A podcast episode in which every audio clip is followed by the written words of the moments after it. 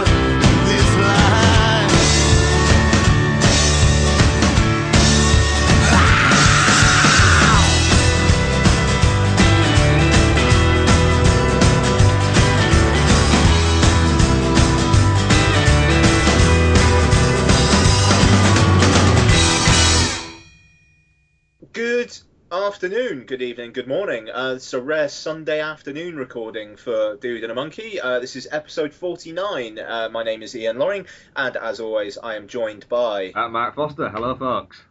Yes, yes, yes, indeed. Um, so, on the first semi-regular show of um, 2014, even though we're actually starting a marathon next week, which we'll get into later in, in terms of details. Um, yeah, we're going to be reviewing uh, Hot Oscar and BAFTA Bovera, 12 Years Slave, um, Steve new film starring uh, Chiwetel Ejiofor.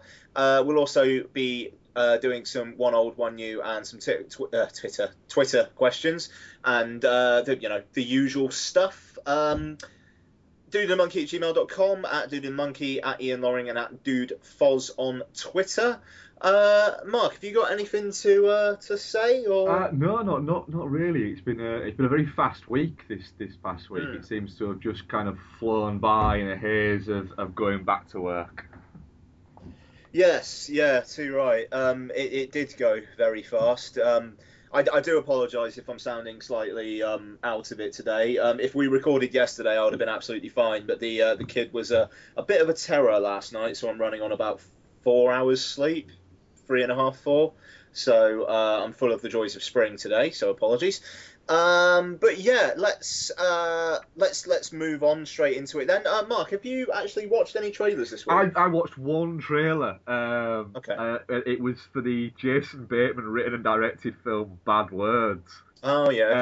um, which looks like a Jason Bateman film. Um, you know, he, he occasionally pulls out the odd um, surprise uh, comedy hit with things like um, I was.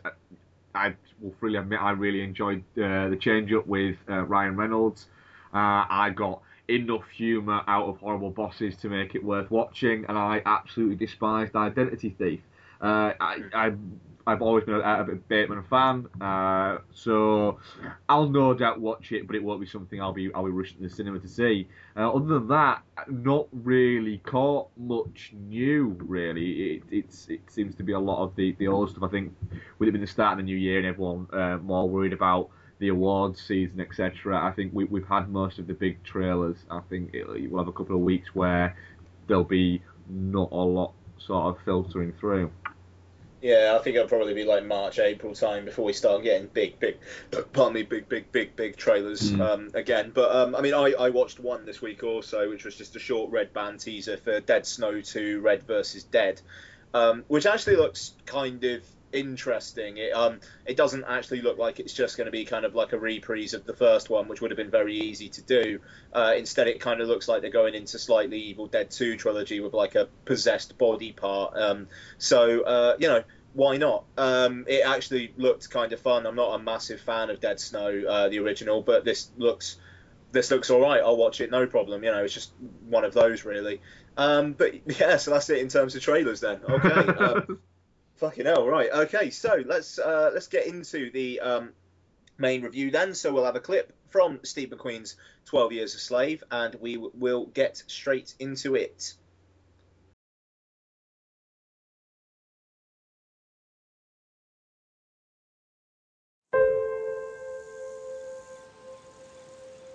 I want to ask you what part of the country you come from. I originate from Canada. I guess where that is. Oh, I know where Canada is. I've been there myself. Well, travel for a slave. Solomon Northup is an expert player on the violin. I was born a free man, lived with my family in New York Be good for your mother. until the day I was deceived, To Solomon. kidnapped, sold into slavery.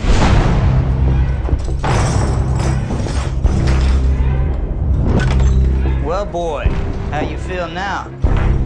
My name is Solomon Northup. I'm a free man, and you have no right whatsoever to detain me. You're no free man. You're nothing but a Georgia runaway.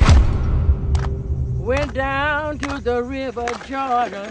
And that servant that don't obey his Lord shall be beaten with many stripes. That's scripture. The condition of your laborers, it's all wrong. And my property. You say that with pride. I say it is fact. Speak! Man does how he pleases with his property. You come here. Master, I said come here! Days ago, I was with my family in my home. Now you tell me all is lost. If you want to survive, do and say as little as possible. Well, I don't want to survive. I want to live. I thought you knowed something. I did as instructed. There's something wrong. It's wrong with the instruction. Master brought you here to work. Any more, I'll earn you a hundred lashes. I know what it like to be the object of Master's lash. In his own time, good Lord will manage them all. I will survive. I will not fall into despair. I will keep myself hardy till freedom is opportune.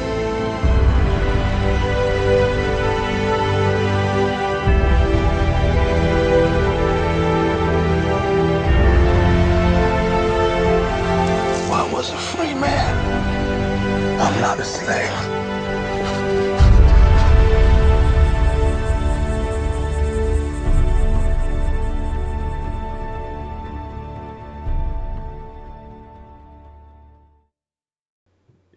Okay, so that was a clip from 12 Years a Slave, as I said, directed by Steve McQueen, starring Chiwetel Ejiofor, Michael Fassbender, um, Benedict Cumberbatch, Paul Giamatti, Lupita Nyong'o. Uh, my apologies for obviously pronouncing that wrong, and uh, many, many, many others. Uh, yeah, so based on the real life story of Solomon uh, who was sold into slavery, uh, even though he was actually a free man and spends 12 years, surprisingly, being a slave. Uh, Mark, you've literally just finished watching this. Uh, what did you think of 12 Years a Slave? I, I literally have. I, I finished watching it um, about 10 minutes ago. Um, it's there's been there's, there's a lot of of, of, praise being thrown around uh, for 12 Years a Slave, and I think because a lot of there's, there's so much praise going about for it, there seems to almost um, be a bit of a backlash already kind of starting about it.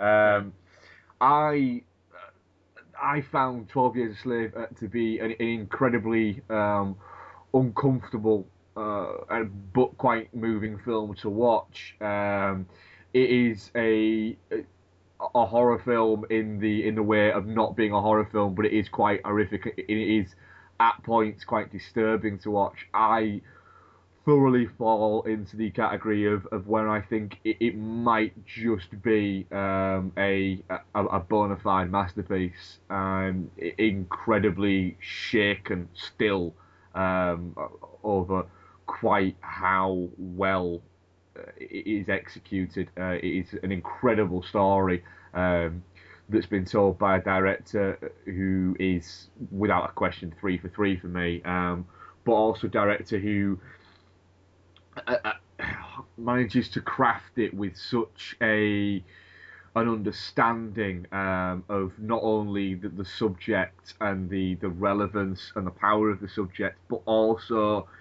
there's no there's no finger pointing, there's no there's no anger um, within within the film. Um, it's very much a, this is the story, this is how horrible the story is. He's not.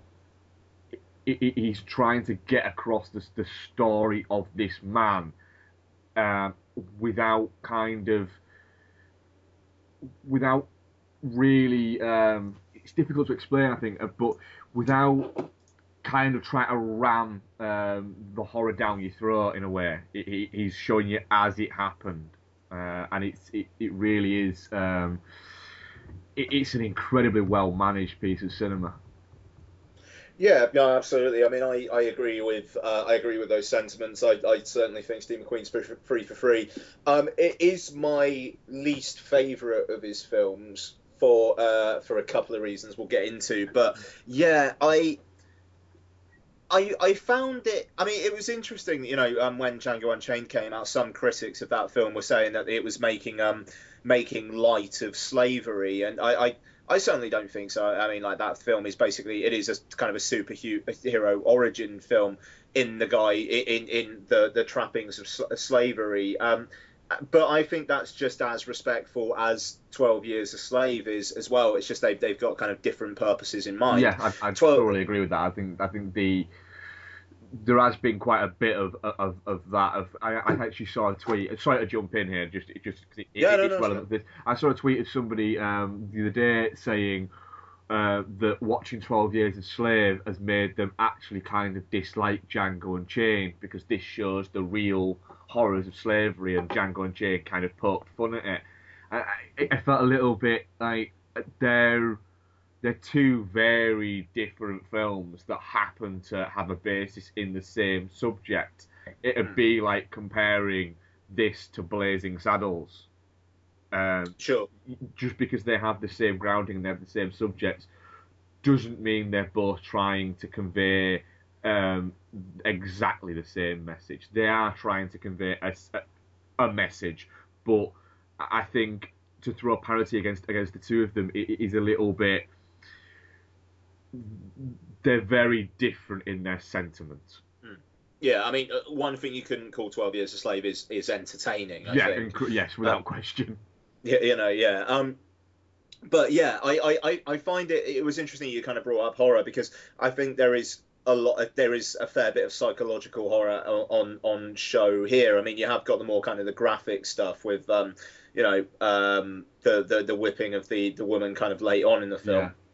But I mean, you've also got just like Solomon, uh, the the way that we're not re- we're not filled on what exactly happened at first, but it's like there's a cut and then suddenly Solomon's like in chains. Yeah. Uh, you know, and it's it's quite surpri- It's quite surprising. I, I wasn't expecting it to just like cut straight to that, and then it, it kind of puts you in the in the kind of the, the the cold open what the fuck kind of mindset that that that character is in Yeah. when he wakes himself wakes up and finds himself in that situation. Um, yeah, and I, I mean it's.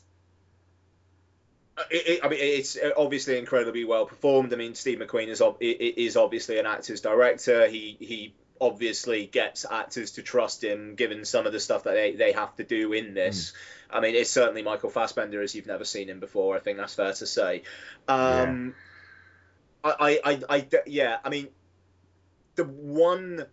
I've, well, I've got two key complaints that keep it from being a five out of five for me, and kept it off, um, you know, from not really troubling my, my top ten of the year that we, we went into last week. Um, my first is the casting of Brad Pitt, um, which I felt very uncomfortable with. I, I, I'm sure it wasn't intended, but producer Brad Pitt becoming the white man who in two scenes saves Solomon. Yeah, I, I, I will, I will agree. I, I, I did think um, during his first scene of it, did think, mm, you, you're the producer, it's your production company, and you're also the one of the shining beacons. Yeah, I mean, I, I, in the end of the day, I'm sure he did it basically because it might have gotten the film more attention. It turns Yeah. out he didn't really need him, but it might have gotten the film more attention. I absolutely understand why he was in it. And also, I mean, like that character, in the end of the day, if that character was actually there, if he was the one who actually like did it, then you know that's that's absolutely fair enough. You- It's hard to criticize real life, mm. but I thought the I, just having Brad Pitt in that role, I thought was a misstep, and it, it's not even because of the acting; it's just because he's Brad Pitt. You know, it, it you, you you can you can believe him in killing me soft, uh, killing them softly. You can believe him in the assassination of Jesse James by the coward Robert Ford. You know, I I just it felt weird and kind of clunky that bang here's Brad Pitt and he's the one white man who's talking about He he is the only. Uh, 'cause, I mean, this is a this is a, a, a, a smorgasbord of character actors within it that, that crop up and are there for you know minutes. Um, some of them. Um, he is the the one kind of you know proper superstar um, in it. Yeah. Certainly. You know, I mean, Fassbender. I think he he is possibly um, a household name, but not to the level of, of, of Pitt. Certainly, he's he's a film geek's film actor. Yeah, no, uh, yeah, absolutely. I mean, like, give give him a few years, and you know, he might be getting there. But um, I mean, I mean, yeah, no, absolutely. Um, but I mean, I, I mean, Pitt, Pitt is a is a very small part of the film. Mm. He's probably on screen for less than ten minutes. Yeah. and and it's well over two hours long. So you know, yeah, fair play. I will also just say before we like get into the positives because I would very much like to. um, Hans Zimmer's score, which I genuinely thought it was just like he took some like t- temp like some temp music he, he used for Inception and just stuck it in there. And Hans Zimmer's style is I, it's very noticeable. You know, you, you always notice a Hans Zimmer score, and I felt it was a little bit close to hand holding with how you're supposed to feel at times. I can certainly see that. Yeah, I can certainly. Yeah, I, I can. I can definitely see how that could could come across. Yeah, I mean, like if you had someone like I don't know Alexandre Desplat or something like that, who's just a, you know, he's a bit more subtle with it, you know, then I, it, it, I, I mean, the thing is, the, the rest of the film is so good and is so subtle and is so mature that it it does it does feel like a misstep. But then again, I mean, like if you're Steve McQueen, it's your third film, and you know Hans Zimmer says yes to scoring your film, it you know it, it would be a hard thing to say no. It just it gives it it gives the film a sense of Hollywood filmmaking, which the majority of the rest of the film, Brad Pitt aside, it doesn't really have. Mm. And uh, that that that was a shame for me. But I mean, you know, saying all that, I mean, Chiwetel Ejiofor is magnificent. Yes, he is. He, he's a he, he's, he's been a very good uh, actor for, for years that's never really had that role that's kind of showcased him to a, a, a large audience, and, and this very much does. He's he's very very good in it, and, and never overblown. There's always, a, I think, the control that McQueen certainly seems to bring to his films, where he doesn't want um, overblown theatrics. He wants everything to flow in an incredibly naturalistic way, and, and that's what you get uh, with this performance. He's he, he, you've got a character who's very torn between um, survival and uh, and his his own will to work out how he gets out of this. Um, it's a very it's a very controlled performance. Yeah, I mean, I thought it was interesting as well in the in the Benedict Cumberbatch section how, like, frankly, if he had just stayed with Benedict Cumberbatch's character all the time, you kind of get the feeling he probably wouldn't, he almost wouldn't be as bothered about going home. Like, I'm sure he would want to, but there's it's a weird sense of peace that he finds in that section, despite the fact that Cumberbatch's character, as kind of on the face of it nice as he is, is pathetic and weak in his own way because he's happy to go along with the slavery thing, even though he obviously seems to know in his bones that it is wrong. Yeah, it, it, it seems like he'd. You imagine that had he stayed with um, um, Cumberbatch, um, that he'd have probably grown comfortable enough to explain his situation to him. I mean, it, over years. Um, well, well, I mean, like he, it, I, I got the impression that, I mean, like, frankly, that Cumberbatch's character knew the, the, that yeah. he was he wasn't originally a slave, almost, or it was certainly that something dodgy was going on, but he just he's in this society and there's no there's no way of breaking out of it. I mean, Brad Pitt's character, it's very much stated that he is an outsider. He's come from a different part of the country. Oh, a different country. Oh, there, yeah, oh, he was from Canada. Canada yeah. Um, yeah, yeah, yeah. So you yeah. get the feeling as well that that it, it, it's quite obvious that I mean um, Solomon does kind of take on and, and try and you know uh, the um, the idea of, of somebody else. He does take on the idea that he must pretend that he's not an educated man and etc. to as a survival tool. Um, and he does take on that, but it, it does seem like it's quite obvious to not only um, the rest of the, uh, the, the the slaves that he works with, uh, but also his perceived masters do click early on that this isn't just that he has more, that he's clearly uh, educated to some level. Mm.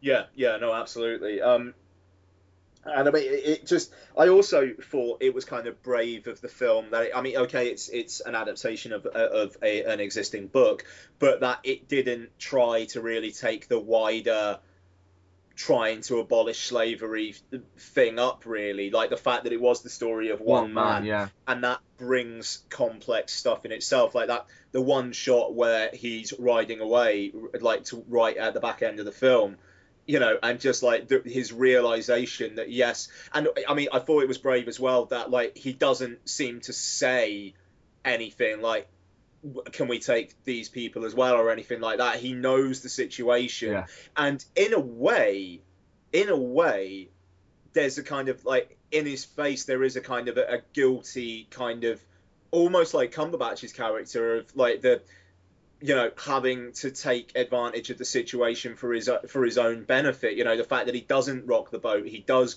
he does go out. And yes okay in, in the future as the title card says at the end he you know he did work at it. But you know I think the temptation could have been there from other filmmakers to maybe have him have a major confrontation with Fassbender's character Yeah.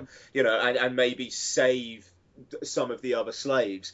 But they don't. It, it, it's Fassbender's character just having completely impotent anger being left Yeah, you know and and being defeated. Yeah it's it's very clever. It's, it's very much McQueen has, has taken the. I, I've not I've not read the book, um, so I don't know if there were if there are differences or i- if I'm just speaking complete crap. But um, it does seem like uh, McQueen has gone right. I, I'm going to tell this man's story. I'm not, and this man's story happens to be about slavery. Uh, a- And like you said, that reached the other world. But it's the same as we, you know, you know essentially how he has fallen into slavery. But like you said earlier, McQueen resisted the urge to put that into it and to put him being you know how how he ended up in those chains because I'm guessing it's not in the book because Solomon doesn't recall what happened. I mean, it, it's safe to assume that he was probably sold by Scoot McNairy and the other guy. Uh, It's Yeah. safe to assume that, but Solomon doesn't actually know that. So I'm guessing it's probably not in the book. I mean, it appears they got him absolutely hammered, maybe spiked his drink or something, and then because I mean they, they do they do say that they brought prosec- they tried to bring a prosecution against those two guys and the person who uh, who I believe bought him like originally uh, off of of them. So there, there must be, but like the exact circumstances, yeah, it, they're not, not, there. not but- explored. Yeah. Um, and it's yeah, yeah. you see, it's those moments. Um, McQueen seems very, very sort of stuck to the fact that he wants to tell this story, and he and almost like he like he's kind of saying, if I venture away from this story and I insert other bits to to maybe put across my point more or to or, or to to hit you know home more then what I'm actually doing is, is I'm belittling this story um, by adding other bits into it. So Yeah. it, it is that and I mean it, it's a powerful enough story you know as as is. I mean the film is the film's very good and you know it's two and a bit hours long. The film is very good and it, it builds up very well but the film really comes alive like really alive um, in that first scene with with Fassbender um, that's the film it, it, it- it's very good it's very interesting and it's got you all the way up and you know there's there's some great bits uh, when he's um, with Cumberbatch you know the the altercation with Paul Dano is very good where he gets that release of uh, you know, where he stands up for himself uh, as if you know he was you know Solomon. That was Solomon reacting, not Platt reacting uh, Yeah. um, to that. Um, essentially bullying, uh, and Paul Dano is very good at playing those those simpery characters. The you know those quite weak-willed and quite weak-looking and, and, and bullies really. Yeah. He's, he's Yeah. very good at that, and that's a very a, a very good scene. Uh, it, it it really it's that that starts to build up, and then you've got the Cumberbatch, like you say, the, the cowardice of him. You know, I, I can't stop this man from killing you. The only way I can do it is if I trade you to this guy, who I will be honest, you know, this is this is the only way to save you. You're not gonna have a great life, but you'll at least be alive. Yeah. Uh, and then, then then Fassbender arrives and he's just a, a horrible, horrendous character, um, but um, Fassbender just absolutely for somebody who is you know that affable uh, as- a person uh, and that charismatic as a person. And you know we've seen interviews with Fassbender. He's a very you know he comes across as a very nice guy. For him to take on that I think it it, it does show just quite how much of a talent uh, Fassbender is. Yeah, I mean, I wonder if he didn't have a pre-existing relationship with Steve McQueen, whether he would have taken that role as well, because it, it's it's horrible in every way y- y- yeah, it's a really, it is a horrible, horrible role, and and it's one of those rare ones where it feels like it's quite, it, it feels destined for like Oscar recognition, despite the fact that it's not very showy. Mm. It's just a very complete performance, which is really there on the screen, and it is very magnetic, but it's not overblown at all. No, and it, it- it never it never drops in this. There's there's a relentless um, nastiness, and you get the idea, you know, that this guy can snap, um, Yeah. you know, over over nothing, um, and he's he's this quite overbearing just character that's always there and has this air of just ickiness to him. Um, Sure. He he delights, like you say, Cumberbatch's character um, very much seems to have this um, complete. He's he's accepting of the, the time and that yes, he's taking advantage of the slavery laws. He doesn't doesn't like them, but it, it, it, it's it's part of of his life almost. Um, but you get the idea that that, the Epps Epps likes it. They're not people to him. They're they're cattle. He he actually outright says it, and he will do with them what he will. They are there for him to exploit as workforce or exploit as entertainment or anything. And he enjoys this this this power that he has over them. Yeah, no, uh, yeah, no, absolutely, uh, absolutely. It's um, I mean, it's it's it's pretty commanding, and I mean, it's um, I don't know, it's almost rare that you get to almost feeling like lead performances that are this strong from two men in one film. Yeah. Even though I suppose Fassbender is, is technically supporting, and I, I, I think that's fair. I mean, Chiwetel Ejiofor is the main character by a distance, but it, yeah, I don't know, it just it's it is a very, very, very, very, very, very, very good film. I just, it's not up there with Hunger and Shame for me, but I, I like, and maybe it will be on rewatch. Who knows? Yeah, I, I think it's. I mean, there's a there's a thing where I, I, I, I mean that I got from this film is that, and I've said it before. I think that a lot of people are quite are quite snippy about people um, proclaiming new films as being, uh, you know, in their top ten of all time. Uh, and I think it's, a lot, a lot of time that's because it's Twelve Years a Slave. I, I, I'm not saying it's in my top ten of all time. Uh, what I'm saying is I've seen a lot of people mention it's one of the best films they've ever seen, and Yeah. there's been a lot of sort of scoffing at that.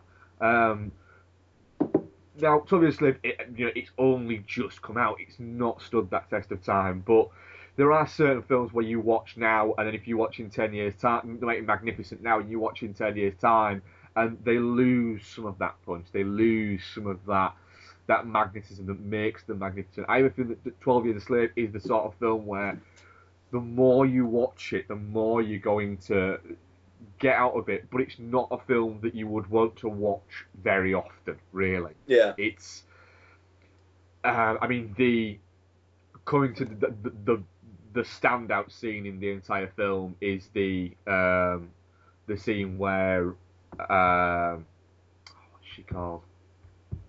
Uh, Patsy. Patsy? Uh, where she comes back from Shaw's plantation, um, and Fassbender essentially loses it with her. Um, I mean, that is, it, it, and that is an incredibly difficult uh, um, scene to watch. Um, it is, um, that is, a- it, it's a properly horrific scene to watch, and McQueen, there's no, there's no cuts in it. It's all a camera moving around, and the camera moves, and that's to keep you there and to keep you within it and to keep you bouncing. And it it's amazing. It, it, it seems like that will have that is that level of acting where to keep that that level of, of, of poise and tension and and nastiness and horror and everything there, it, it, it shows again the control, and I keep going back to the word control, the control and the the skill of not only McQueen but the you know you, the cinematographer, uh, which was um, Sean Bobbitt, Sean Bobbitt, um, yeah. and and the and the actors um, to, to keep that level for that sheer amount of time certainly comes through um, within within the film. It's it it, it really is uh, uh, one of the the, the the the best scenes in cinema I've, I've seen in a, a long long time. It it it, it had me sort of physically um, shaken during it, it, it and and Fassbender really does does sort of convey all all of that within himself. It's it seems like he's he's it seems like the role of Fassbender where you get the feeling he's like you say his pre-existing relationship with McQueen, he's trusting McQueen has caused him to be able to go places with it um, that maybe a lot of actors wouldn't have the you don't use the word courage, but the the willing to do. Um, Yeah. And it, it, that's I think what separates very very good actors with that that next level of actors, and it, it's sort of thing where it wouldn't surprise if it took Fassbender, you know, a little bit of time to kind of come down from that. Yeah, no, absolutely. Yeah, no, absolutely. I mean, it it, it, it feels like a very lived-in performance, and um, no, I mean, it's very impressive. I'm, I, I mean, I'm glad. I'm, I'm glad that, that the film as a whole had the effect it's obviously had on you, but It, well, um, you know, it, it's it is a it is a really, really, really powerful film, and it's obviously a definitely not shit. I mean, by a by a margin. Yeah, yeah, it, it certainly is. I think th- when you look at the the, the level of people who crop up, um, you know, the characters that come Scoot McNairy, Cumberbatch isn't it very long, Paul Dano, and then you've also got people like Paul Giamatti in there and Garrett Dillahunt, um, Sarah Paulson, who is just horrible in this Yeah, film, yeah, you know. very icky. I mean, yeah. she's there's, there's an argument to suggest that she's actually the worst person in this film, Sure. um, and that is saying something by by far. Um, and, and you know, Michael K. Williams is in it for seconds almost. It, it it shows that this is a story that a lot of people wanted wanted to get. He, he- he's the guy who's on the boat with Yeah. him. Yeah. Yeah, yeah, yeah. Yeah. Um, I mean, it, it, it, it certainly is a, a, a definitely uh, not shit from me. Um, it's a it's an incredibly difficult film t- to watch uh, and to take in. Um, I will just put out that I'll be surprised if this if this walks away with a lot of Academy Awards. Yeah, it, it's, It's too close to the bone and it's too it, it's too real and it's too icky for for that set. I think to acknowledge to that level. Yeah, I think I think you might be right. It, it's going to get a lot of nom- nominations. I think Chiwetel Ejiofor is going to get Best Actor. Um, but yeah, when it comes to Best Film, I mean, I think American Hustle and Gravity are both films that are very much more of that kind of that that that that mind that mindset. You know, the the, the kind of the prestige Holly, Hollywood film because that's the thing. I mean, like Twelve Years a Slave generally doesn't feel like a Hollywood film. No, I Um, mean, yeah, that, yeah. There's a, there's a couple of films. Um, there's you know Twelve Years a Slave, and there's the film we're going to review next week, um, which out, out of the films that we think are going to get nominated for um, Best Picture at the at the Academy Awards, um, they're the these are the two that I think will get nominated but won't win because they're they're not Oscar films. They're not Yeah, they're yeah. not the type of films. But I do think um, that they are on a level above um, Gravity, American Hustle, and, and a few of the other films certainly. Yeah, one hundred percent. Um, uh, yeah, I mean it's Don't get me wrong, Gravity and, and American Hustle are both very good films. Yeah. Oh no no no totally they are totally they are. It just it, it's I don't know it's um swings and roundabouts I think really completely different things. Um, but yeah, Twelve Years a Slave, fair play. Uh, both definitely not shits, and uh, we done. Yeah, yeah, that, that yeah. There's there's. It, it's one of those films where it's two and a half hours long, but there's there's there's only so much you can talk about without going over the, over, over the same things. It's and I I, I think it's an incredible movie. Yeah, fair play, fair play. I um I, I, I very very much like it. I very much like it. Um, okay, so let's uh, let's have some promos. Let's uh, hear from some uh, people and podcasts that we like, and then we will get into some one old one new. Okay, then. So it's time for some one old one new. And Mark, would you like to start us off, sir? Yes, uh, I, I I will. I'm going to start us off with my one, my one old. Uh, in preparation for um, Martin Scorsese and Leonardo DiCaprio's Wolf of Wall Street, I've decided to watch a few of the um, their other um, collaborations. Uh, I watched just before Christmas. I watched Gangs of New York, and then this week I watched The Aviator, um, which I've only actually seen, and the Aviator's ten years old this year. I've only actually seen it twice. Uh, once in the cinema, and then once on the day it came out on DVD. So it, it- it's like a it's it's a ten years since I've watched it, um, and it, it, it's one that I think I've always had a bit of a a bit of an issue with uh, in terms of um, I think in my brain I didn't like it as much as I actually did. So I sat down to rewatch it um, on Netflix UK actually, um, and sat, sat myself in and thought, right, here we go. Um, it's just shy of three hours.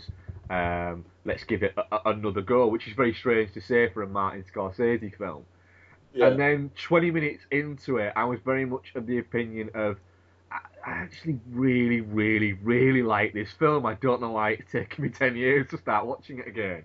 Um, it's it's very much, and we said the same thing about about Hugo um, uh, before, where it, it, it's Martin Scorsese making a, a film about a filmmaker and about Hollywood, and Martin Scorsese is, is one of those filmmakers uh, and directors who actually also really loves cinema. Uh, you get the occasional directors who who love the art of making films but don't actually watch that many films. I mean, Werner Herzog, for instance, is an example, doesn't watch films. Um, whereas with Scorsese, he he loves it. It's it is his absolute life. He fell in love with it. Yeah. It's why he became a filmmaker. And this is um, him saying, "Look at this guy. Look at this this complete maverick. This ridiculous person um, who." you know, was not only was did he take on Hollywood, um, he also bedded half of it, while at the same time he built, you know, he he, he was, um, you know, a, a master in the aviation field and did all these amazing things, and he did all of it whilst also fighting, you know, this debilitating mental illness, while also at the same time as well taking on the physicalness of the fact that he was almost in constant pain from the amount of times that he crashed a, a plane.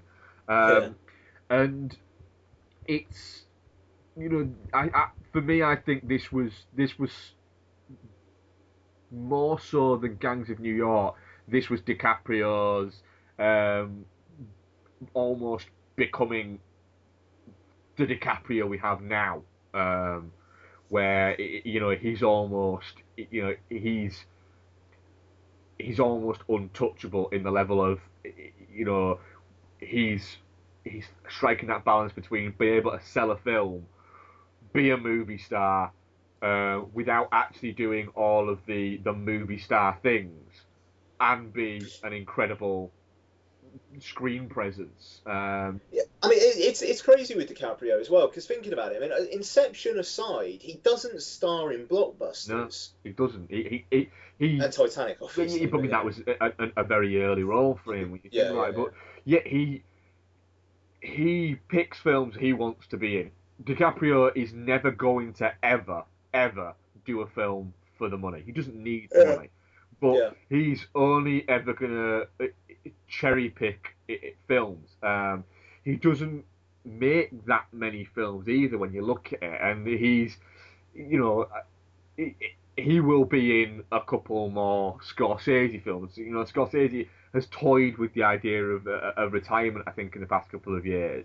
Um, but it, it, it, Scorsese seems like the kind of guy who he'll go, "Do you know what, I, I, I'm, I'm looking at the idea of retiring. I'm, you know, I'm, I'm, you know, I'm getting to an age where maybe I can't do it, and then he'll make a film and go, "Do you know what, I enjoyed this shit out of that. There's no way I'm retiring." And Yeah. it, it'll be, it'll be that process. He needs, he needs to work to, to go. If, if he stopped working, he'd go, I, "What do I do now?" You know, he's been a filmmaker for nearly 50 years. Um, like you said, and I think with this film, you know, DiCaprio really does take on the character of, of of Howard Hughes, and he takes on the when we first meet Howard Hughes, he's this got you know DiCaprio's Hughes, he's got this bravado and this confidence and this you know nothing's ever really made as well in the film of quite how smart he is.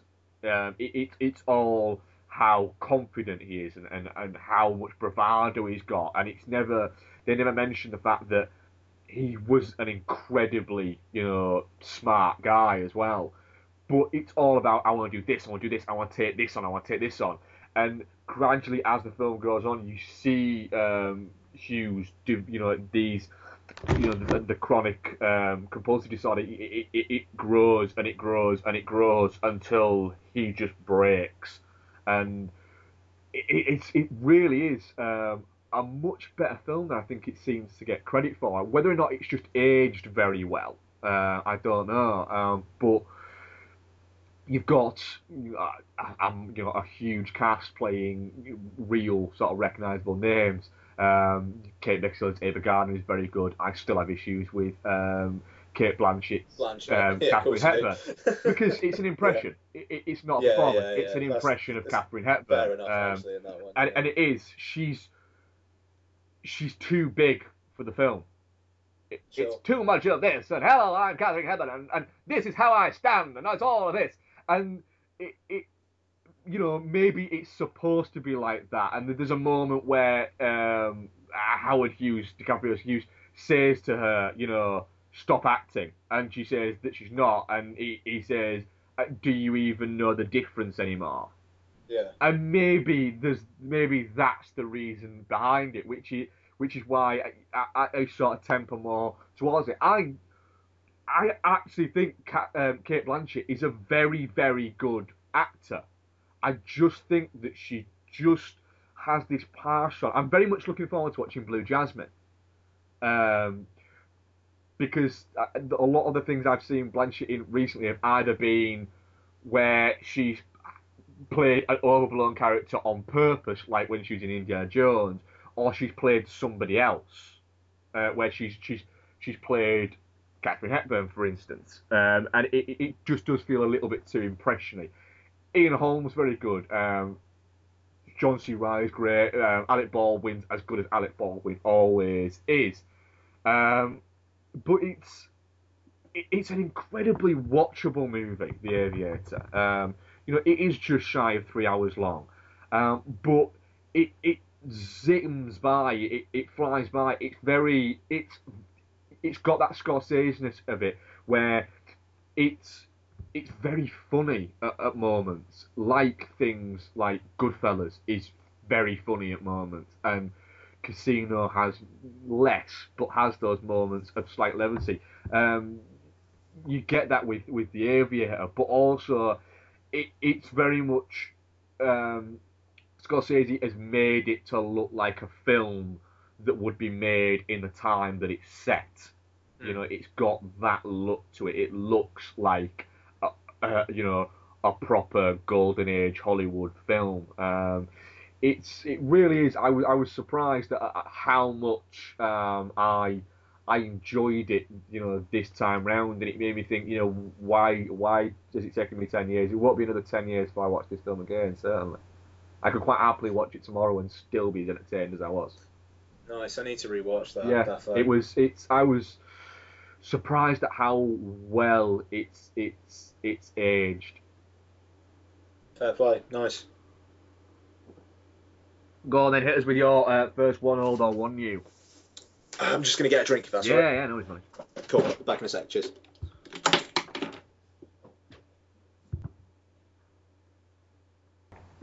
Okay, cool.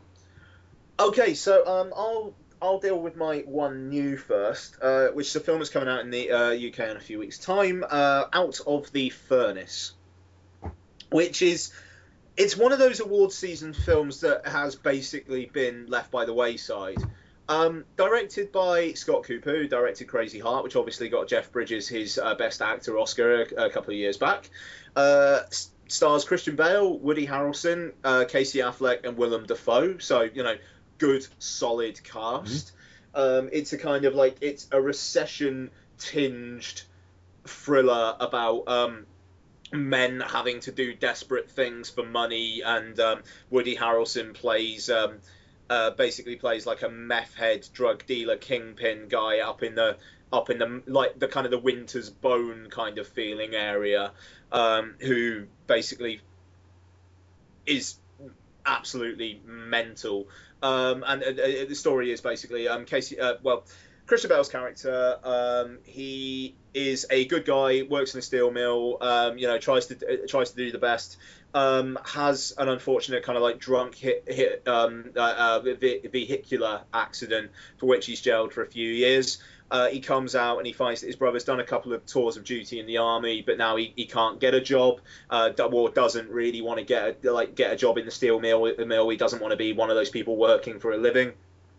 So he decides to um, engage in underground fighting in a, a kind of a ring led by Woody Harrelson's character, and things go wrong basically. So yeah, um, the thing is, this is one of those films where I can see why it's been left by the wayside, as I as I said, and it really, really puzzles me why this lot of cast and crew, pardon me, were attracted to this story because it's very very, very by the numbers in its narrative. It's very, very bland. And I mean, Scott Cooper's got a good directorial sense. I mean, he gets good performances out of all the actors; they're all absolutely solid.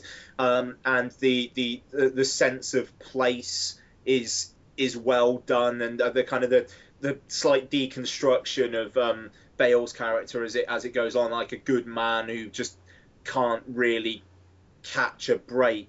It's it's you know it's all absolutely fine. It just there's not there's not a even like a single second of inventiveness with what's actually being told. It all just kind of like the story just lays out there on the screen. Like you, anybody listening to this podcast.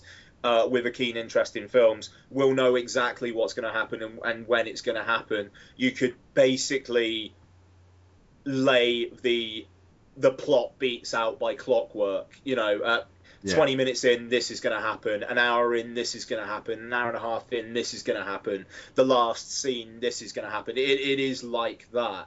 Um, and it, it kind of just feels like a bunch of Hollywood guys wanting to maybe get a bit gritty and a bit down and dirty. But it just, I, there's, there's, you know, there's, there's really nothing to it. And I mean, it's, it, it is a shame because, because of the, the, the, the cast and the crew. I mean, it's produced by Leonardo DiCaprio. It's produced by his Appian Way production company. Yeah. It's produced by Ridley Scott. It's, it's also produced by Scott Free, I believe. Hmm. So, you know, really, really fucking high caliber people behind it. But it's a story that frankly feels like it's been told 10,000 times before. So there you go. Have you seen this? I've not seen it, no, but it, it, it- does um, strike very much of Scott Cooper has made one film uh, and has you know has acted in a number. You know, Crazy Heart. Let's be honest, was a was a good film. Uh, Yeah. It wasn't a great film. Yeah. Um, it was. It was just. It, it got a lot of recognition because it was a very good performance by by Jeff Bridges, and there was a feeling where with Jeff Bridges is that it was very much his time, uh, Yeah. and it was that. That's why he, he got the the Academy Award.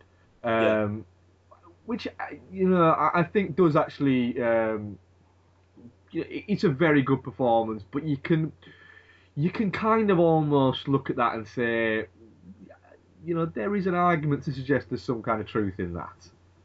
Um, but I, like you say, you know, I've not seen the film, uh, but I, I've heard a, a few people say the, the same thing that it is very formulaic. Um, so it, it it does strike that maybe the the producers had more of a um, more sway in, in getting people like Bale, Harrelson, you know, more Bale and, and, and Affleck um, than, than than anybody else. You know, Harrelson crops up in a lot of strange films.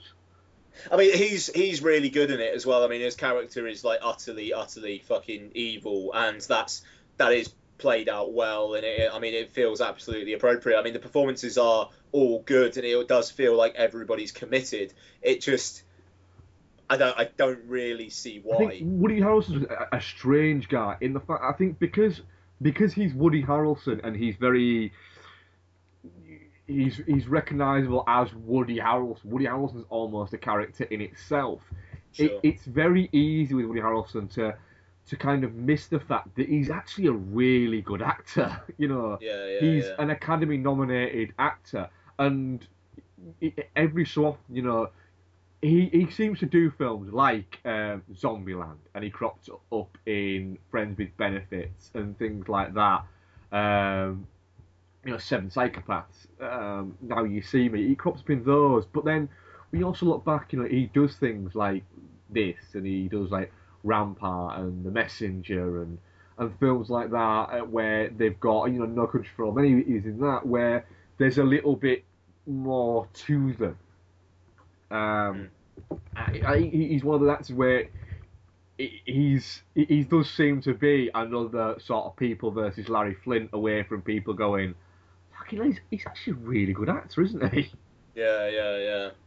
Yeah, I, I- I mean, and, and the thing is, I mean, like, if this film had got more notice, I think he might have been in the conversation in, in, in terms of in terms of awards and whatnot. Frankly, it just, um, yeah, I don't know. It's it's it, it's fine, but that's the worst thing you can say about a film. I think. Yeah, yeah. yeah the, the, the two worst things you can say about a film. The damning with faint, faint praise is, yeah, it's good, it's all right, or uh, it, it- Yeah. it's fine, and then there's the bit boring. That is like literally the worst thing you can say about a film. Yeah, yeah, no, absolutely. It, it just, I mean, yeah, that's the thing. It's, it, that's, I mean, I gave it two and a half hour uh, on Letterboxd, and I think that says it all. Cool. So, uh, your one new. My, my one new, I didn't actually watch this week, as in this, you know, since we recorded, because um, the new stuff I've watched is 12 Years a Slave and the film we're going to cover next week. Um, so I'm going to go back a, a few more days, but then again, um, I was probably going to save this film to talk about anyway, because uh, there's a bit to talk about. I know you've seen it, and we would have covered it on the show, but um, we did our end of year show instead. So I want to talk about American Hustle. Sure. Um, because, like I said, I mean, we, we would have probably covered this, wouldn't we? Had it been a, a Yeah, oh, yeah, yeah, no, if it, if it wasn't the best of week, that would have been the main review, Yeah. sure. Um, so it, David O. Russell, it's his um, his follow up to his, his, his incredibly successful um, Silver Linings Playbook, which was only last year, um, and uh, American Hustle they started you know started shooting I think in March of last year, and then it was out um, in, in in December. That's an incredibly quick turnaround for a film that's that's getting the buzz that it's getting, uh, and it, it seems to have been a bit of a a bit of a divisive film. There's, many people saying that it's it's magnificent and it you know it deserves the awards buzz, and then there's also a lot of people who who seem to have taken great great issue with it. Um, I very much enjoyed um, American Hustle. Um, I, I, I, I had a lot of fun with it. I thought it was a great kind of caper film, and it's very, it's funny, and the characters are all a, a bit mad and are very much sort of caricatures of, of an era um, to an extent. Uh, it, it's a very overblown. It, it seems like Russell's having a lot of kind of. This is a bit of a film for him, and it, it, it's him getting out a little bit of his eccentricities in it. It's all about costumes and ridiculous hairdos and you know very in, in a very intrusive soundtrack and there's all these sort of things thrown in. And I, I my theory is that, that Russell more is more interested in you having fun with the story than the story actually sort of gripping you and got making you taking you one way then taking you another. Um, and you know he he's almost said to these characters I want you to make them big. I want everything to be fucking turned up to fucking eleven in this movie. I want it to be, I want to have that kind of, you know, there is, it, there is a lot of Scorseseisms in this, um, mm. and you know, there's there's certain, I don't know the nods, but it, it reminded me a little bit to an extent of, of sort of Boogie Nights, possibly just simply because of the eras they're both set in. Um, you know, there could be that, and it's not as sprawling a story as that. But I don't think he's trying to tell as sprawling a story as that. But you've got these, you know, very talented five actors on display in Bale, Cooper, Adams, Renner, and, uh, and Lawrence. Um, and I, I, think they're all equally um, en- enjoyable uh, in the film. Bale, Bale seems to be. Um, I don't know whether it, it's he seems to be enjoying in a way the fact that he knows that he can go and do what he wants. He doesn't have, and I think he enjoyed being um, Bruce Wayne and being Batman, but he knows that he, he can go out and he can pile on a few pounds for this because he knows that he isn't going to have to every 18 months get back into Batman shape. Um, and so you've got you've got that, and he's very good in it, and he's he's certainly kind of embodying the character. But for me, I, I think it's the two female um, performances in this that I got the most enjoyment out of. Adams is just magnificent, um, mm. where she's playing this character where she seems to be manipulating everybody and controlling all the movements. Uh, and then you've got Jennifer Lawrence, who, you know, she just wants to be a part of it, and all she's interested in is just fucking things up and seeing, just enjoying the fallout of all the shit that happens because she doesn't think it's going to end up on her doorstep. Um, I can see why people have have issues with it, um, and if if this clears up uh, uh, uh, in awards season, I'll be a little bit like people have maybe been pulled along with the hype a little bit and have kind of been taken along for the ride, and it's more there's more hype there than there is actual substance of film. But I still had a lot of fun with American Hustle. I mean, what did you what, what did you take with American Hustle? Yeah, I mean, it, it's kind of weird because it seems to have automatically been prescribed as just being one of this year's Oscar. Yeah, films. when there's an argument uh, to suggest it, it, it, it maybe isn't quite that yeah. good.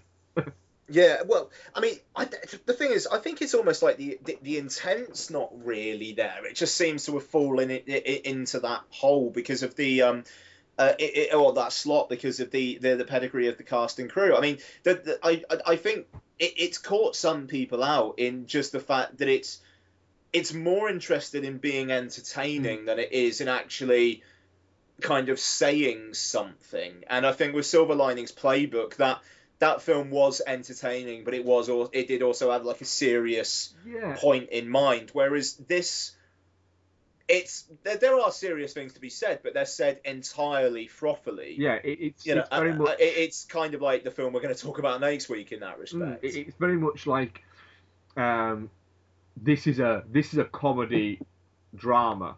Uh, Silver Linings Playbook was a drama comedy. Sure, sure, sure, sure. There is very much, very much that. I mean, the, the joy of this film um, it, it is its its indulgences, and if you allow yourself to take on those indulgences of, of Russell, then it, it, will take you a, a lot further. Uh, the, the ridiculousness of the um, there's so much atten- attention given to costume, not only by the film but by the characters themselves within the film, and you know the fact that so much is made of not only Bradley Cooper's hair but Christian Bale's hair by the characters within the film. Yeah, yeah, yeah. It's a surface level. They're surface level people in very much a surface level film. You know, that, that almost intentionally. You know, if you chip away that, there's not a lot there. But I don't think Russell's trying to give a lot there. I think he he just wants people to to have fun with this. And you know, if Russell's having fun with this is Amy Adams' glorious cleavage for you know two hours and um, Jennifer Lawrence um, dancing while doing the cleaning, then fuck it, I'm all for that. Yeah, yeah. Yeah, no, abs- absolutely. I mean, it, it, again, I mean, as you were saying, if it de- does clean up at the, the all the awards, I would be a little bit.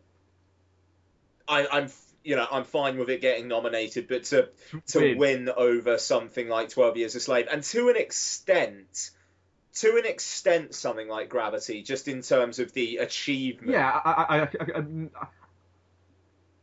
like I say, with, with Gravity, uh, we said on the on thing, Gravity's a good film. It's a very Yeah. worthy film, but it's it's almost trying too hard to be worthy.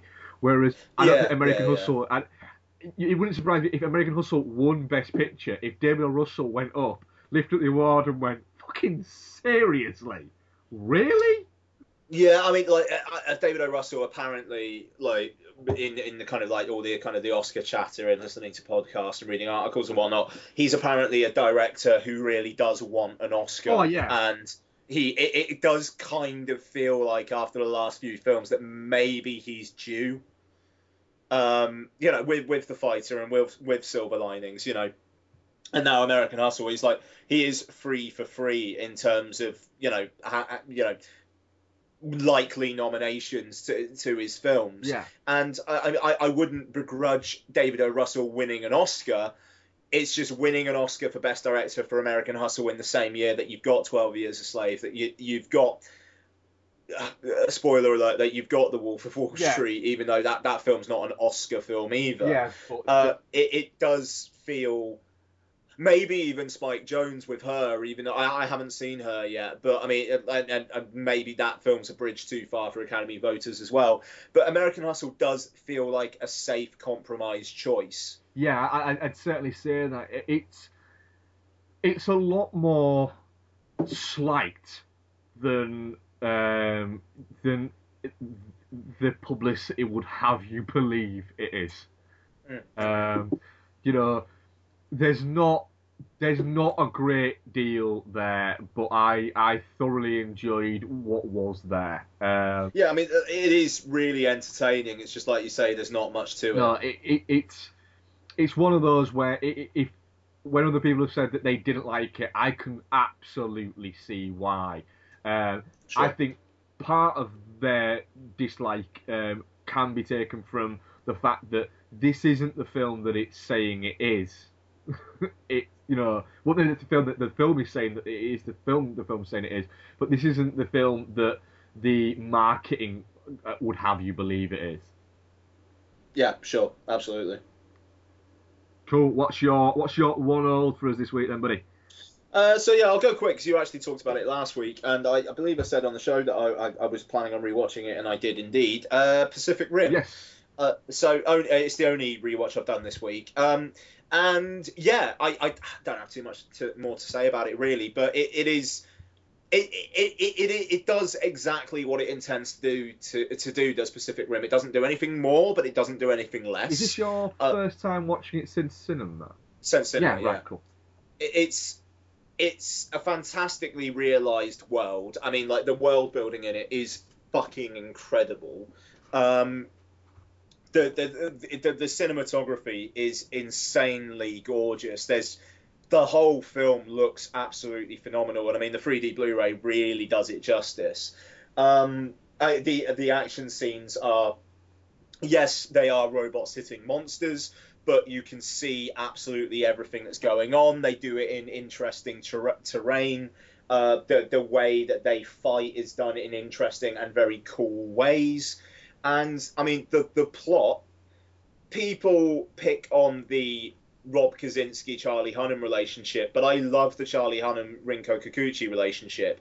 The fact that it it, uh, it easily weirdly could either be a sexual tension thing or a more brother sister thing and it, gets away with that i think is i think is wonderful um and i mean just the the idea of these two people these two people basically kind of getting a lease on their lives back through this incredibly trying situation uh, is great. Um, I think I also mentioned last week that I love the way that it's not beholden to a franchise. Yeah. You know, if there was a sequel, great. If not, this film ends in a not even. I mean, there's not even there is not any sequel set up at all. No. It's, it, You know, it- it's sh- done. It's closed, but they can open it again with something else. Yeah. But there's no there's no unanswered questions. I mean, there's there's no even post credits like little wink or anything like that. It literally by the end of the film, Although I do I do love the mid credits bit. Yeah, the mid credit bit, the credits bit is great. Um, yeah, yeah, that is fantastic. I, you know, spoiler alert for Pacific Rim. You know, at the end, the the breach is closed, the the Earth is saved. But I mean, I also think there's, um, I mean, like Burn uh, Gorman, who got a lot of shit as well, um, as like the uh, the the the kind of the comedy partner to Charlie Day's character. I like the way that he is, but his character is basically just kind of referencing crotchety, crotchety old mad scientists from films of years past. You know. I mean, yeah, yeah, exactly. And I mean, it's it's there's so much homage in this, and I mean, obviously, there's a, a, you know an awful lot from Top Gun, even you know that it, it's weird that people seem to have cherry picked the things they're going to say. Oh, that's fucking stupid. That's just like stupid stuff from years gone by. When most of the film is stuff from years gone by. It's just a mixture of them wrapped up in really, really, really, really pretty packaging and fantastic world building. It, it just it's it's a really, really, really great time. And to be honest, I think it has gone up in my estimation. I'm not gonna say I'm not gonna say it's a five out of five film at all. Uh, I'm, I'm you know I'm not. Um, I, I, think there are weaknesses there, and the screenplay maybe could be a touch less simplistic in in areas, but it's a really fucking fun time, and it along with Iron Man three. But then again, also t- it- after a second watch, Man of Steel, I think 2013 wasn't a banner year for the blockbusters. I, I, to an extent, The Lone Ranger as well, which I am looking forward to a rewatch. But I thought it was a I thought it was a solid enough year. I just think that 2012 did kind of spoil us. Yeah. Um, but yeah, Pacific Rim is it's great. It is, isn't it? It is just a really great, entertaining film. Like I said, I spoke about it last week. So I'm not I add too much in that. It, just in the fact that I, I still maintain of, of the thing with with blockbusters is I just think people's expectations for them sometimes are are too much, um, and expect to not only be entertained but not everything is going to give you something beyond pure entertainment. Yeah.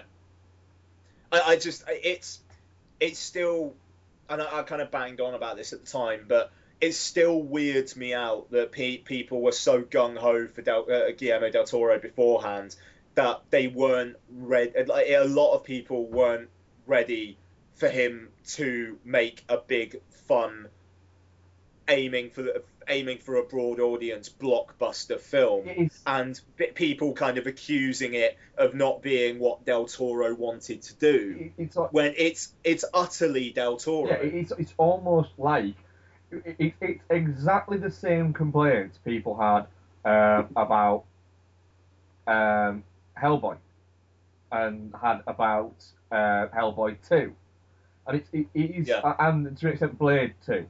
It's it's almost like people people don't get the fact that when that Del Toro when he goes you know that he treats these as as two separate, you know, facets of, of, of him working as a director. He has his he has his Spanish language movies that he does, and he has his Hollywood pictures that he does.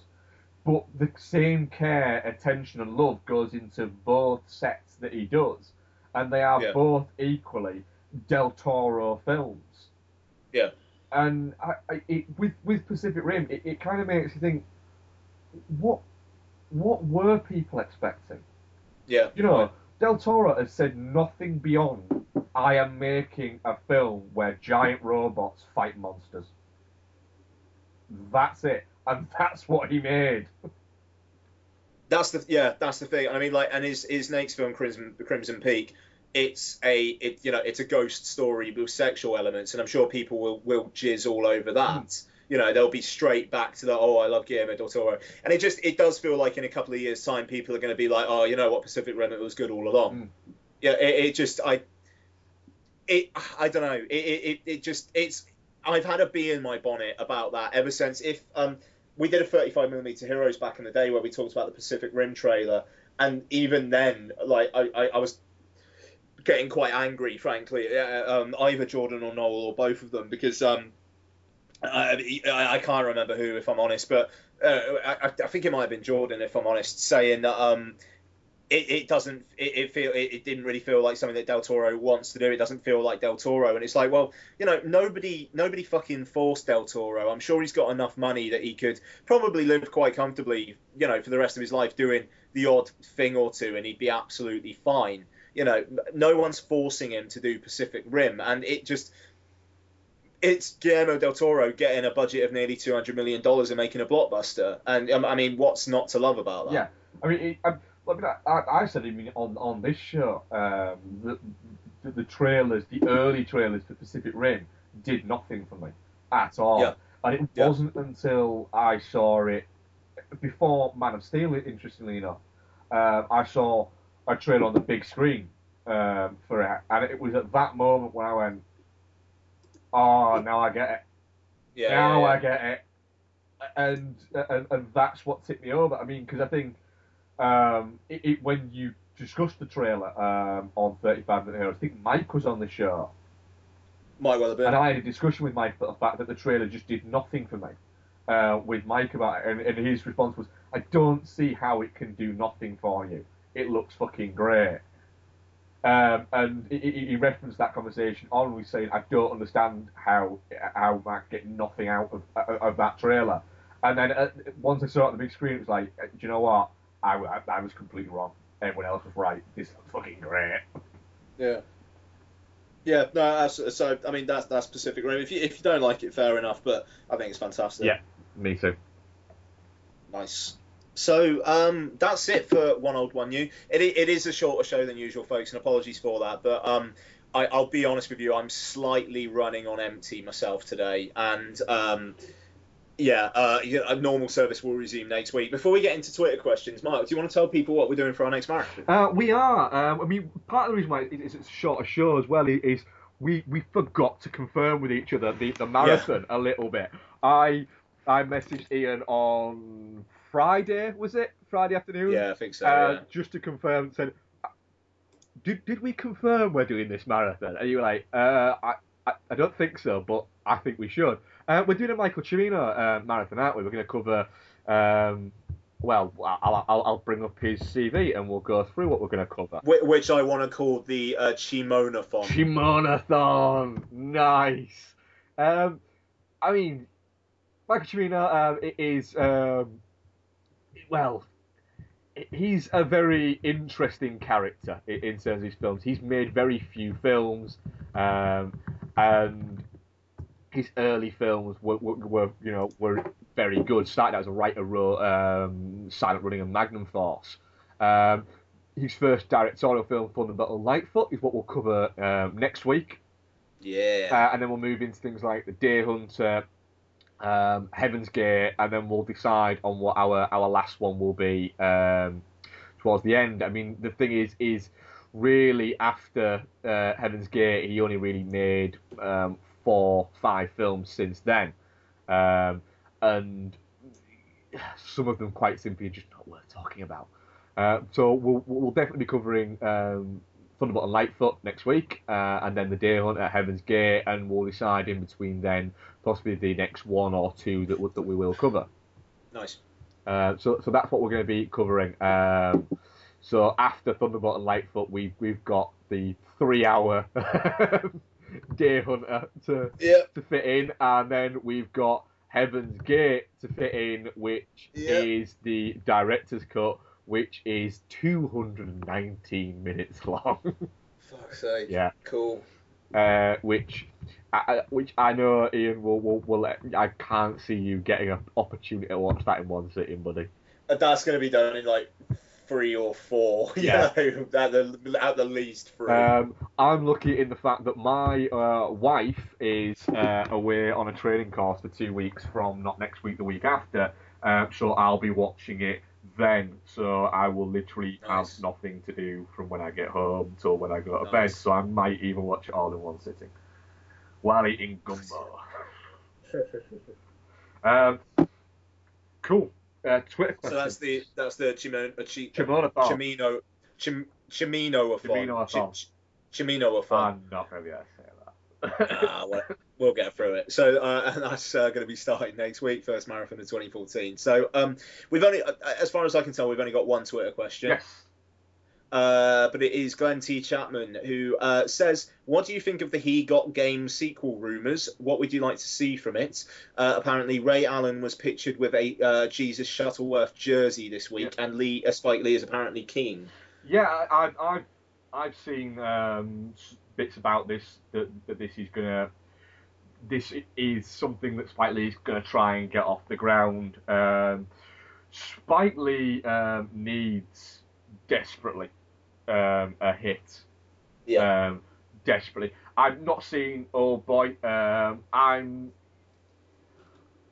I'm still I'm going in with an open mind. Um, I, I don't expect it to be better than the original. The original is magnificent, but if I get uh, a trashy revenge movie out of the Old Boy remake, I'll be I'll be quite happy. Sure. Um, but it, it it bombed. Let's be honest. Um. Oh, it did terribly, Um, terribly. And you know he's. It, it, it's a long time since since Inside Man. I mean, what is it? Nine years um, since uh, Spike Lee did Inside Man. Um, he's he's not had a, a couple of, of hits on the bounce, or even a couple of hits over a few years. In you know, you know, you, you're coming up to two decades Yeah. really. You know, the last time he had he had consistency was probably Summer of Sam um, to 25th Hour, uh, which is a couple of films over a four year period, but he still managed to throw a few films that people just didn't watch in between that. Yeah. Maybe this is his chance to go back and go right. Um, I, I, personally, I think that this is Spike Lee. Uh, this has all been motivated by him. He knows that Denzel Washington is a big star. Denzel Washington. Yeah, yeah, yeah. You know, you put Denzel Washington's face on a poster and you put Denzel Washington in a film, it, you know, you will get Denzel Washington people to go and see it, and there are a lot of them. You know, and you know, I, I I'm a huge Denzel Washington fan. He's a great screen presence, and he makes great entertaining films. Two Guns, for instance. Hmm. Also, as well, it, he can get the NBA crowd to go Sure. watch it. So he's got almost a little bit of a built-in audience there. It's characters he knows already. It, it, he doesn't need to create any backstory. All he's got to do is create a four story. and it's almost as if he's looking back and going, "How do I, how do I get people to sit down and watch this film before I've actually fucking made this film?" I think Yeah. he thought he'd done that with Old Boy, um, and then he, he, he, he completely underestimated the fact that people nobody wanted a fucking Old Boy sequel. The reason why Spielberg didn't make an Old Boy sequel with Will Smith is because remake, sorry, yeah, um, is that he, is that he's too savvy to do that.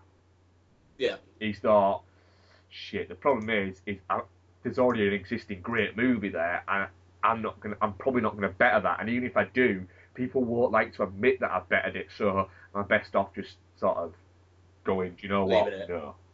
Yeah. Uh, that's that's that's a very it's a very cynical tack to take.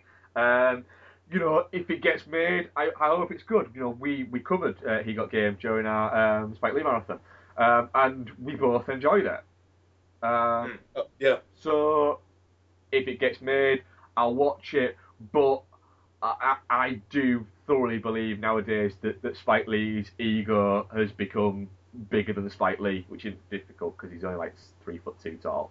um, his ego has become bigger than him, and um, I, I just don't think he's got it anymore. Yeah, I mean, I, I'd be intrigued, and I mean, like, I'd like to see if there are gen- genuine storytelling reasons. Um, I mean, like, I'm hoping it's not just like Jesus has got a kid, and it's him dealing with the kid or something like that. That could be kind of, you know, that could be kind of lame. Um, and, and even though then again, so kind of so would a retread really if it was Denzel Washington wanting to reconnect with him. Um, Which it but- could be. It, it- it could be. Yeah. It could be him getting out of prison. Yeah, exactly. But um, you know, I I'd certainly watch it. Mm. You know, um, but then again, I said I'd certainly watch the Old Boy remake, and I didn't bother taking the time to go to the cinema to see that. So uh, who knows? But yeah, I, I I'd be interested. I I didn't love He Got Game, but I, I did enjoy my time with it, and I I, I yeah, well, I, I'd be intrigued to see what would happen 20 years on. I think the, the Old Boy remake, I think, goes on VOD this week. Does it really? I think it does. I'm sure I saw something about that. On USB. Yeah. Uh, USB, I Yeah, I really? does, Oh, I might actually rent that. Um, yeah, I, I, I'm in, in, intrigued. I'm still intrigued to see it, um, but my, like I say, my expectation has gone down to I just want, I just want a trashy revenge movie now. Yeah. Oh, sorry, I'm just trying to see if it Yes, actually. so am I. Yeah, so. Uh, da, da, da, um, I'm sure I saw somebody mention that it was it was going out of VOD this week. No, there's nothing, nothing about it that I can see.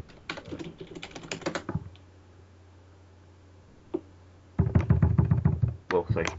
But once it goes on VOD, I'll, I'll, I'll certainly be catching it. Yeah, one hundred percent. Um, just having a look here on the iTunes page for it. No, they've they've got it to pre-order. I mean, is there a when it's actually coming out or you in iTunes launch application? But yeah, anyway, while I'm looking for this, so uh, yeah, so that that's it for Dude and the Monkey. Um, probably the shortest show we've ever had. Um, but you know, never mind. It was still well over an hour, so hey.